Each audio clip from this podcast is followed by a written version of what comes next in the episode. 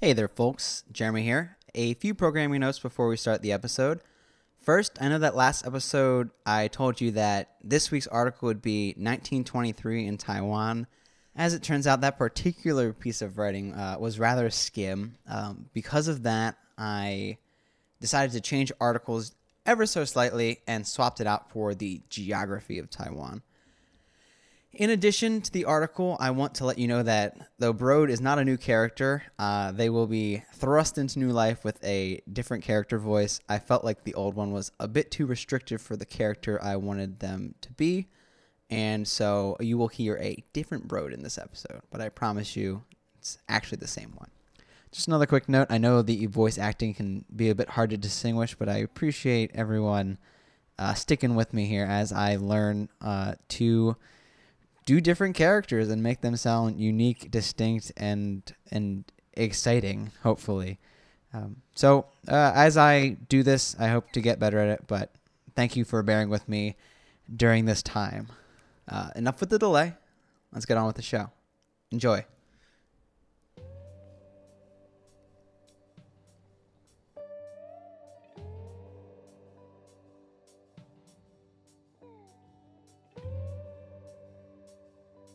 No, no, no! You've got so close so many times. We've got to get this right. Tell me how to fly. Go. Well, first you start flapping and then you go up and. Wrong. You know this. You don't fly up, you fly out. If you think about up, you won't go forward. Alright, bro. Out, not up.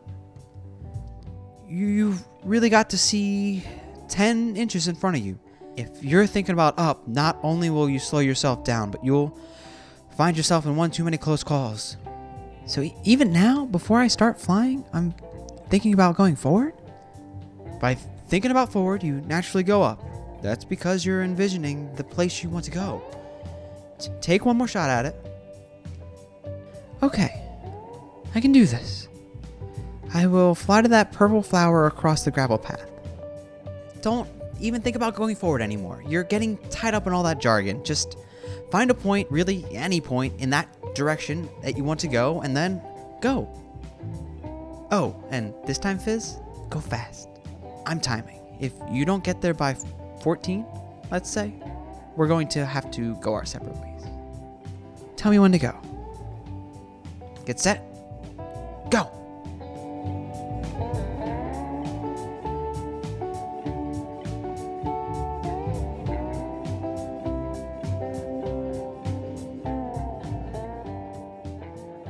When Brode said go, my mind was still all fuzzy and filled up with all these new flying regimens that we'd been working on for the past two hours. But once I heard his one count, I realized what he meant. Two? When Brode struck two, I had made it to the three stones, and that's where Brode's advice really kicked in. I couldn't go fast if I was flying to some flower. I needed to see myself going somewhere, anywhere. So there were no more stones. This time there were three mountains almost glowing with the snow that remained on the peak of them. Three. Okay, I actually think I might have slowed down here. I turned around to look at the image I had created all by myself. Uh, a vision only I could see. Time waits for no one, so I righted myself, remembering I'm still learning, and got on with the uh, focusing forward part. Four.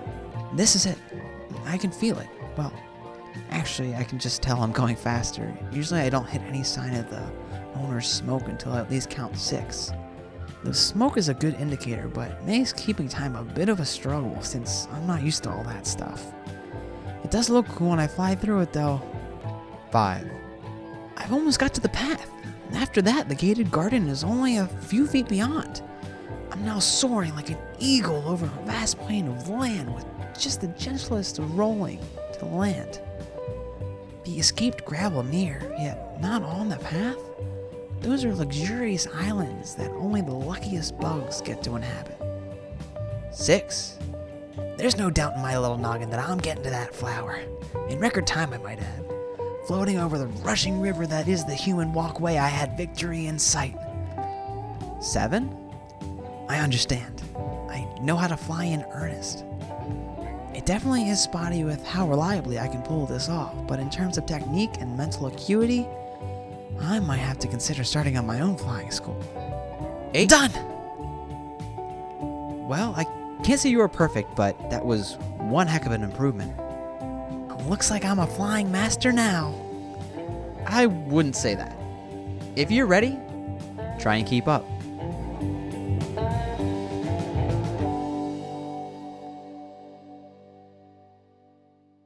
Hey everyone, I hope you enjoyed the episode. I hope you don't mind the article switch there, but uh, Fizz is now officially in flying school. Brode's his teacher, and uh, we'll see where this goes next. The article for next episode is the Focke-Wulf FW43. Um, it seems like a German utility plane developed in 1932. If you have any suggestions for articles, I know right now I'm just randomly generating them, but if you have any Wikipedia articles you found that you might think add to the story, feel free to send them my way at uh, atscpod at gmail.com. If you have any comments or uh, questions, feel free to email them as well. If you would be so kind as to rate us on iTunes or Apple Podcasts or wherever you listen to podcasts, that would be really helpful.